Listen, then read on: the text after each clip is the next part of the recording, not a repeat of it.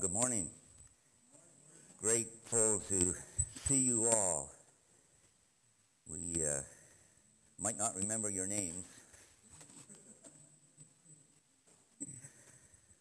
well, I'm glad that um, the Lord has no plans to cancel the coming reunion in heaven of thousands and thousands. We won't be limited there, will we? And I'm glad to be able to, uh, to preach to you this morning. Getting a little tired preaching to my wife all the time. or she preaches to me. She says to me last night at supper, what are you, what are you going to wear tomorrow? I said, my black pants. And then she says, try them on tonight. Notice I'm wearing gray pants today. oh, well all the work that goes into getting something uh, ready like this. Um, I'd like to, I'm so grateful for uh, Jane Nevelizer and all her work. I'd like to ask her a question, though, or maybe I should ask her husband, uh, would she have taken this job if she'd known that uh, COVID-19 was coming along this uh, year? So I'm grateful for all the patience she has in trying to. Uh, right, amen. Uh-huh. Yes. A little out of my style, trying to have everything all just right and laid out and sermon uh, text prepared and, and whatnot. Anyways, in saying all that, I'm not belittling in any way our need to follow all the re- uh, restrictions that are given to us. But in these days of our preoccupation uh, with uh, preserving our health, the Apostle Paul's preoc- preoccupation as he writes his second letter to Timothy, 2 Timothy, and I invite you to turn there this morning. His preoccupation is with the gospel. 2 Timothy chapter 1 verse 14. 2 Timothy chapter 1 verse 14. By the Holy Spirit who dwells within us, guard the good deposit entrusted to you. Guard the good deposit entrusted to you, to you. The word deposit there means a treasure, something valuable, worth protecting, anything committed to one's charge or trust. A good deposit means a precious, a beautiful treasure that has been placed in Timothy's charge. To guard simply means uh, to watch over something so that it is not lost, it's not damaged, I had a plastic bag with me this morning. I put my uh, keys and my cell phone, my wallet, and everything just down here next to Alex. He's kind of guarding it for me. I shouldn't have said where it, where it was, just in case. But throughout this letter, the Apostle Paul makes it very obvious that there must be a cooperation between the Holy Spirit, verse 14, by the Holy Spirit who dwells within us, guard the good deposit entrusted to you. And so that Holy Spirit, in conjunction with the human spirit, between what God does and what Timothy does, between what we do and what God does in us, both go together. But how is the gospel to be guarded? What is our part? Paul emphasizes guarding the gospel in each of these chapters of 2 Timothy. 2 Timothy chapter 1 verse uh, 6. For this reason I remind you to fan into flame the gift of God which is in you through the laying on of my hands. So guard it by fanning the gospel into flame. Chapter 2, guard it by suffering for the gospel. Chapter 2 and verse 3. Chapter 2, verse 3 share in suffering as a good soldier of Christ Jesus. So fan it into flame, suffer for it. Chapter 3 guard the gospel by believing it firmly. Chapter 3, verse 14. But as for you, continue in what you have learned and have firmly believed, knowing from whom you learned it. And then chapter 4 guard the gospel by proclaiming it. Verses 1 and 2 of chapter 4. I charge you in the presence of God and of Christ Jesus, who is to judge the living and the dead, and by his appearing and his kingdom, preach the word, be ready in season and out of season, reprove, rebuke, exhort with complete patience and teaching. And so, uh, fan it, uh, suffer for it, believe it, proclaim it. Fan it, Timothy, because you live in a culture, a lukewarm culture like the Laodiceans. Fan it into flame. Suffer for it, Timothy, for the devil is about to throw some of you into prison that you may be uh, tested. Fan it, suffer it, believe it, Timothy, for there are ones like the Balaams and the Nicolaitans and the Jezebels of this world who will pull you into believing uh, other things. Proclaim it, Timothy, for like Sardis, there are ones who will fall asleep in your midst. And they'll have a reputation of being alive, but they are dead. Fan it, suffer for it, believe it, proclaim the gospel. There will be no other name ever given amongst men under heaven by which men and women must be saved. So guard the gospel, Timothy. Today our emphasis is on 2 Timothy chapter 1, though guard the gospel by fanning it into flame. Verse 6 of chapter 1 for this reason, I remind you to fan into flame the gift of God which is in you through the laying on of my hands. Let's pray.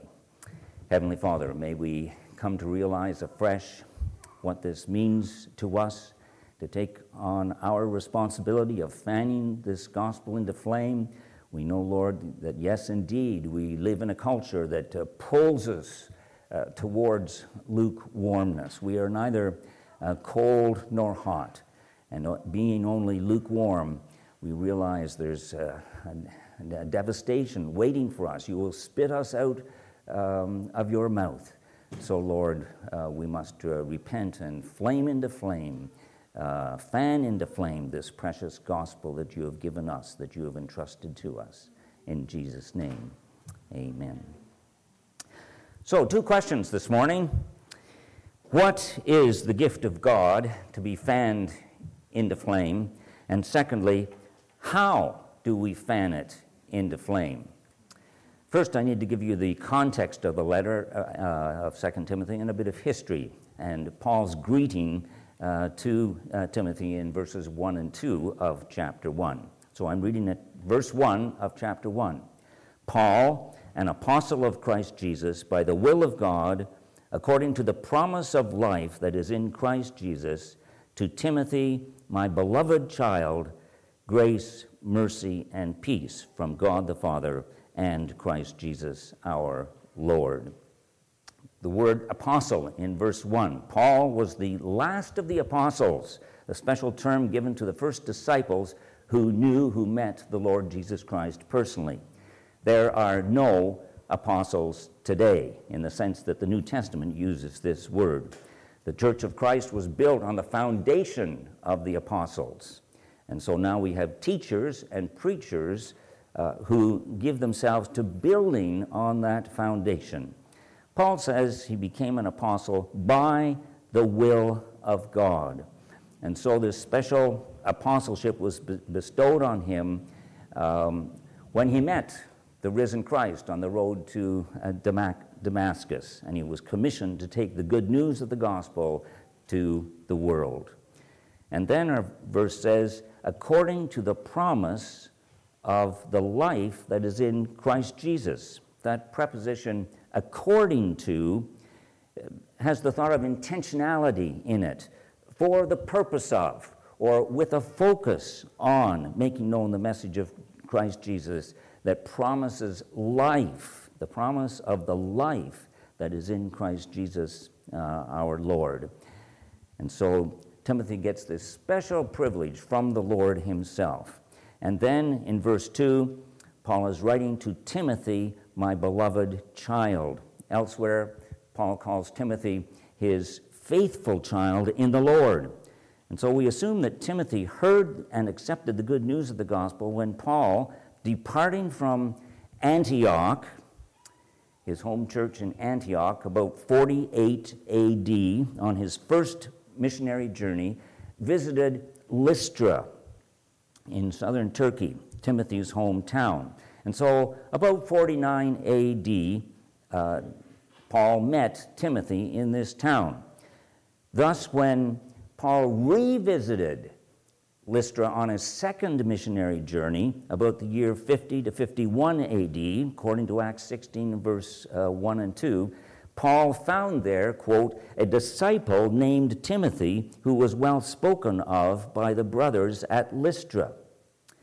Timothy had obviously made great profession or made, made great progress in his faith with, with the result that, quote, Paul wanted Timothy to accompany him on that second missionary journey. And so for the next approximately 14 years, Timothy was Paul's constant companion during uh, the second, the third missionary journey, his trip to Rome, his imprisonment in uh, Rome, and then probably his uh, uh, visit on to Spain after that. So, Timothy, my beloved child, grace, mercy, and peace from God the Father and Christ Jesus our Lord. Paul's desire is for Timothy uh, to experience and extend God's grace, God's kindness to the worth, worthless, mercy to the helpless and peace to the restless. But where is Paul now as he writes to Timothy? And where is Timothy? Uh, when, when was all this happening? What was the year? Paul ended up in jail under house arrest in Rome, uh, approximately 60 to 62 AD. And all these dates I'm giving you, uh, realize they're uh, approximate.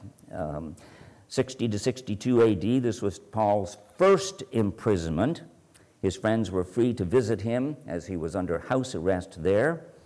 And it was during those years that he wrote the letters of Ephesians, Philippians, and Colossians. After being released in 62 AD, it appears that Paul continued his missionary journeys, traveling west to Spain, and as early historians uh, believe, we don't know that for sure, then he returned east, visiting the island of Crete, where he dropped off Titus to pastor the infant church there in uh, Crete. And then he traveled on north to Ephesus, where he left Timothy behind to pastor that uh, church. And then traveling north to uh, Philippi in Macedonia, uh, there he addressed his first letter to Timothy back in Ephesus. Then Paul went to Troas, where he stayed with Carpus and left his cloak there and some books behind. Now, somewhere on that journey, and I think probably it was uh, just while he was in Troas, that Paul was rearrested. Perhaps that explains why he left some books and his cloak behind. He didn't have a chance to take them uh, with him. Why was he rearrested? because of Nero's increasing harassment of Christians beginning in 63 AD. I'm going to leave out why that started in 63, but it related to uh, Nero's wife. But the uh, intense persecution began July the 19th, AD 64. What happened? The city of Rome caught fire. And the populace believed that Nero was responsible for that. He wanted to rebuild a lot of the rundown sections of, uh, of Rome. But to deflect blame, Nero started arresting uh, many Christians. And at that time was when Paul was arrested, uh, probably Peter as well. And now Paul is in Rome, in, in prison, about to be put to death. Uh, and he writes this second letter to, uh, Tim, uh, to Timothy, his last will and testament, as it were, the last words that Paul will ever uh, write. He knows there's no hope of being released. He's fully aware that other Christians have met uh, their death. And now he writes towards the end of 2 Timothy, uh, he says, I am already being poured out as a drink offering, and the time of my departure has come verse 7 of chapter 4 I have fought the good fight, I have finished the race, I have kept the faith. And so he recognizes he's not long with life in this world. Back to chapter 1 of 2 Timothy. Uh, you have on the screen behind you the outline of this chapter. I'll begin reading at verse uh, 3 Paul's grateful remembrance of Timothy's upbringing. verse 3 of chapter 1. I thank God, whom I serve, as did my ancestors, with a clear conscience, as I remember you constantly in my prayers, night and day. As I remember your tears, I long to see you that I may be filled with joy. I'm reminded of your sincere faith, a faith that dwelt first in your grandmother Lois and your mother Eunice, and now I am sure dwells in you as well. For this reason I remind you. And then verses 6, in the latter part of verse 6 uh, and 7, uh, Timothy's responsibility to fan God's gift into flame. For this reason, I remind you to fan into flame the gift of God which is in you through the laying on of my hands. For God gave us a spirit not of fear, but of power and love and self control. Then in verse 8, Paul, uh, Paul's encouragement uh, to Timothy uh, to keep fanning that flame. Verse 8, therefore, do not be ashamed of the testimony about our God, nor of his prisoner, but share in the suffering for the gospel by the power of God, who saved us and called us to a holy calling not because of our works, but because of his own purpose and grace, which he gave us in Christ Jesus before the ages began, and which now has been manifested through the appearing of our Savior Christ Jesus, who abolished death and brought life and immortality to light through the gospel, for which I was appointed a preacher. Here is Paul's example now in verse 11 for which I was appointed a preacher and apostle and teacher, which is why I suffer as I do. But I am not ashamed, for I know whom I have believed, and am convinced that He, God, is able to guard until that day what has been entrusted to me. And then Paul's exhortation to Timothy to follow his um, example. Verse 13 Follow the pattern of sound words that you have heard from me in the faith and love that are in Christ Jesus. By the Holy Spirit who dwells within us, guard the good deposit entrusted to you. Back to uh, verse 6 and 7. Uh, Paul mentions a gift. What is this gift of God that is to be fanned into flame? If I was not preaching, but um, we were having a study together, I'd ask you, what do you think this gift is? I'm just going to give it right uh, to you. It is the spiritual gift of unashamed courage to proclaim and explain the gospel. Do you have that in your bulletin? The gift of God, it is the spiritual gift of unashamed courage to proclaim and explain the gospel. Can we say it together? The gift of God, it is the spiritual gift of unashamed courage to proclaim and explain the gospel. How do we fan it into flame, this gift of God? Well, number one, the first way that we fan it into flame is by seeing what children are becoming in Christ and acting in harmony with it. Fan God's gift into flame by seeing what children, visualizing what children are becoming and can become in Christ, and then acting in harmony with it. In verse 3, Paul served with integrity, even in his prayer life, as he remembers Timothy uh, constantly in his prayers, around the clock, as it were. In verse 4, sense the deep relationship and friendship there that uh, Paul and Timothy had that was built over those 14 years. The, these tears mentioned here. Um, I remember your tears, and so maybe that's uh, those were the tears that were ex- uh, expressed when Paul left Timothy behind in uh, Ephesus. Uh, verse 5, uh, the background of that is Acts 16, verse 1 uh, where Timothy tells us, or Paul, Luke it would be who wrote Acts, tells us that Timothy's father was a Greek. And so it's assumed that Timothy's father was uh, an unbeliever. Um, but his mother, Eunice, and Lois were Jewish. And according to chapter 3 and verse 15, uh, we read there uh, that uh, from your childhood, says Paul, you have been acquainted with the sacred scriptures which are able to make you wise for salvation. And so, probably as a Jewish, good, a good Jewish mother and grandmother, even from childhood, they were teaching Timothy uh, the, the Old Testament scriptures. So when Paul arrived there in 49 uh, AD uh, and explained the gospel and building that gospel from the Old Testament scriptures, they were ready to accept Christ as uh, Savior. And now, as Paul returns, uh, a year later, in 50 or 51 AD, the spiritual growth, the disciplines, the character development um, continued, had continued over that um, uh, year, and Paul noted uh, that development in Timothy. And so um, I picture Timothy probably being in his late teens, maybe uh, 20, age 20 at the most, when Paul arrived back on his second uh, uh, missionary trip and uh, invited Timothy to, to join him.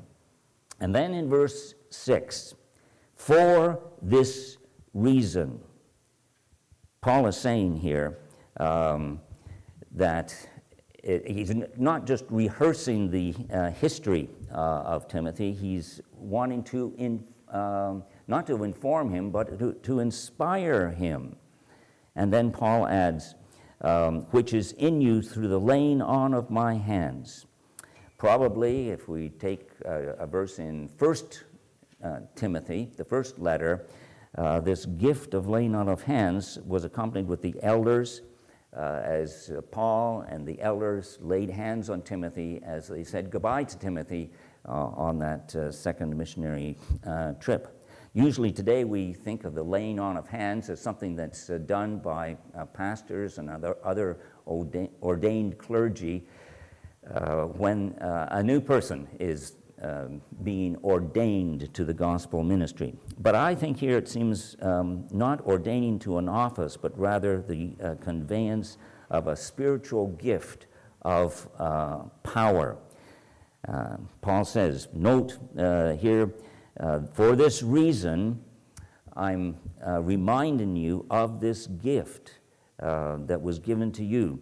Uh, for this reason, I remind you to fan into flame the gift of God which is in you, which is in you through the laying on of my hands. Not able to just go into that too much uh, more, but I want to think well, how in our home, how as a church can we fan the flame uh, of God? Into the next generation. Um, can we uh, see what our children are becoming, visualizing what they are becoming, and then acting and investing and inspiring them that they themselves could visualize what they could uh, become in the Lord? How important is the home here? I know um, I don't know actually if uh, empirical uh, research could uh, back me up on this, but my impression is that people who come to Christ have had parents, grandparents, and a church behind them praying for them. How important is the home as the place for preparing a child to receive uh, Christ? And what a joy it is when a, a, parent or parents are present when a child um, expresses desire to become uh, a Christian. Uh, recently, not too long ago, but before this virus uh, started uh, raging around, there was a, uh, one child in our church at home said to his mother, um, I would like to become a Christian. And the mother said, Well, let's wait for dad to come home from uh, the office so that he can be with us uh, as well to witness this very important uh, event. And what was it that prompted the child uh, to um, ask his mother about becoming a Christian? Well, he dug into a uh, box of dress up clothes and he found this crown. I don't know where he got the crown from, whether it was from our Sunday school or not, but there are gems uh, here, representing the different steps of the, uh, the gospel uh, sin and um, uh, punishment and Christ's blood and so forth. And the mother had just put that away in, in this um, box. And so that is what led uh, or prompted the child to say, I'd like to become a Christian. So there are many pa- practical tools. I'm so glad to hear of um, ones who are homeschooling, and you have many good tools, books and so forth, booklets to read with children that uh, have a story of another uh, of a child becoming a Christian. Um, and the, the mother who lent me that crown has um, uh, lent me some materials from CEF that puts on from time to time excellent workshops on specifically how to introduce a child to Jesus Christ. And then, what do you, what do you say when a child says to you, I'd like to become a Christian? Do you know what you would say? How significant the home is in building character as well, the qualities that children will need later in life. And how important is spiritual parenting of others. Notice that Paul says of Tim- Timothy, uh, my beloved child, speaks of um, uh, an older adult in a, a, church taking a child under their wing, or mentoring. I was excited to hear of uh, one of our elders mentoring one of our young men uh, in uh, the church. And I think we need to rejoice in all the work that goes into our Sunday school. What a privilege to have the opportunity to uh, help in the Sunday school if that arises, uh, trusting this September that we can get back to normal again. And I think if, I trust if you hear see announcement about uh, help is needed in our Sunday school, that you will jump at it. You really you know, there are two ministries you, you, don't need to be afraid of at all. That is ministering to children and ministering to uh, seniors. Uh, they won't be critical. They won't recognize if you um, make an error or mistake or whatever. Um, so, a, a, great field to, uh, to learn in. And uh, 2 Timothy chapter 2, notice uh, ch- uh, verse 2 of 2 Timothy chapter 2. Anyone involved with power to change and the navigators and so forth will recognize this verse.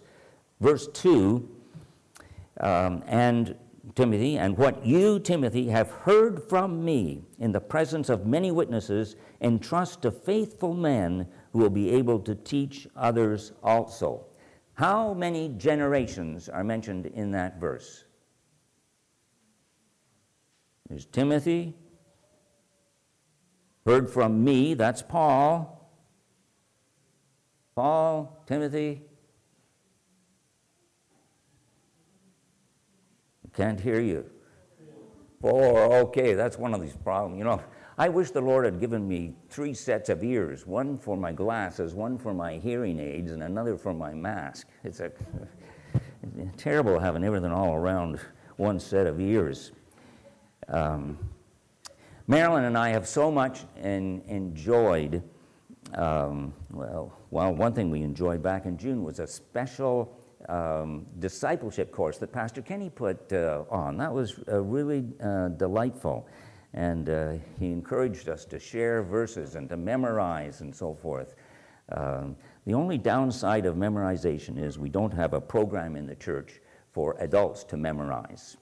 Uh, someone says to me, You know, I've never m- memorized any verses of Scripture since I left Sunday school. Uh, what a pity, I think. And then in our small group, that group of young people in our Lees Avenue um, small group that continue to humble us. And um, uh, just it's so hard to, uh, well, they change their hairstyles and everything else almost every week, and you can't keep track of them. Um, but they have uh, shown me these online apps that you can uh, get to uh, explain uh, the gospel. Um, so we can praise God for all uh, that um, uh, is done through our church. Concerning the gift of God through the laying on of my hands, as Paul says here, what do we do with that? Well, you know, I think of the time when, when I was in um, seminary and the chaplain of a hospital while I was doing a practical uh, service uh, said, Who has confirmed your call to the pastorate? Well, I, I had to say we're, uh, um, uh, we're from ba- Baptists. We don't uh, do that uh, sort of uh, thing. and then I thought after um, a few days, oh, I remember traveling to, New, uh, to Detroit with one of my students. I was teaching school at the time, and a couple of elderly ladies were going to a seminar in Detroit. And coming back from that seminar, I was talking with this uh, student in the front seat and uh, trying to discern just where he was in his faith. We dropped him off, and then one of the ladies in the back seat uh, said, You know, Bob, you should become a pastor. And that's the first time I ever really thought um, about the possibility of um, uh, going into full time um, uh, ministry. And it was at Calvary Baptist here in the uh, Calvary Baptist Church here in the 1920s when old Mr. Blair, and that annex over there is named after uh, F.C. Blair, uh, he encouraged a young man named Car- Tom Carson to seek further education and become a pastor. And so in 1933, Tom Carson went off to the Toronto Baptist Seminary, became a pastor, spent his years in uh, Quebec, and then near retirement, moving to the Ottawa area and ministering our, to our French uh, Baptist churches in uh, Gatineau. And Tom Carson was the father of D.A. Carson, uh, the uh, greatest uh, um, living um, uh, Christian New Testament apologist that's alive today. It's never too late to be proactive um, in um, encouraging children, and never too late to pray. Pray night and day, as the Apostle Paul does. So, the first thing, if um, fanning into flames visualizes young people uh, and children and what they are becoming, the second lesson I get from this text is fan God's gift into flame within you by seeing what you yourself could become in the Lord and acting in harmony with it. Fan God's gift into flame within you yourself and picturing what you could become in the Lord and then acting in harmony with it. Verses 6 and 7 here emphasize Timothy's responsibility. Verse 6 You, Timothy, fan into flame. And the present tense there uh, uh, suggests a continuing action. Keep fanning it. Timothy, make it flaming hot, red hot, white hot, searing hot. Make God's gift within you boiling hot. The scripture teaches that we all have a spiritual gift, whether hands were laid on us or not. And it comes to us in some manner, whether we received it when um, we accepted Christ as Savior, or whether it was a talent that the uh, Lord uh, anointed specifically, that uh, a talent that we had developed over the years. Can't get into all those questions this morning. But it's most interesting that this is a gift of God that Paul says, fan it into flame. Could Timothy lose this gift? Maybe.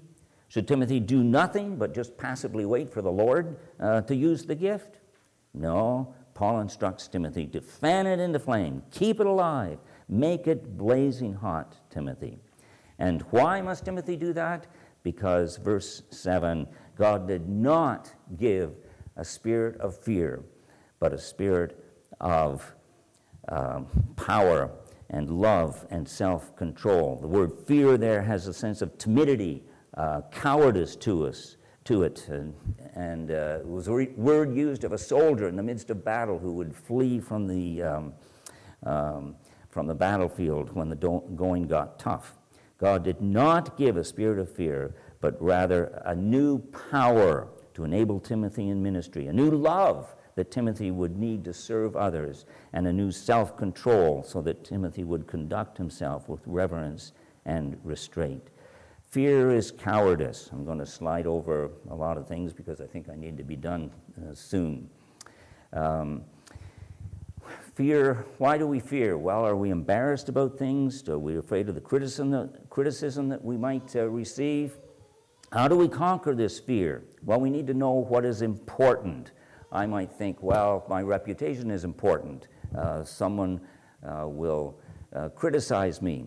But courage is not the absence of fear, but the assessment that something else is more important. And nothing is more important than someone else receiving uh, the gospel. And then we need to know a strategy to present and explain the gospel. We fear what we don't know. And I'm surprised many times someone who claims to be a Christian and they do not know how to present the gospel to someone uh, else. If um, one of you happened to come to me after this service and said, I would like to become Christian, I would probably simply use the plan of uh, ABC to admit, believe, and commit. You need to admit your sin. You need to believe that Jesus Christ died on the cross as a payment for your uh, sin, and then uh, to commit uh, your life to following Jesus.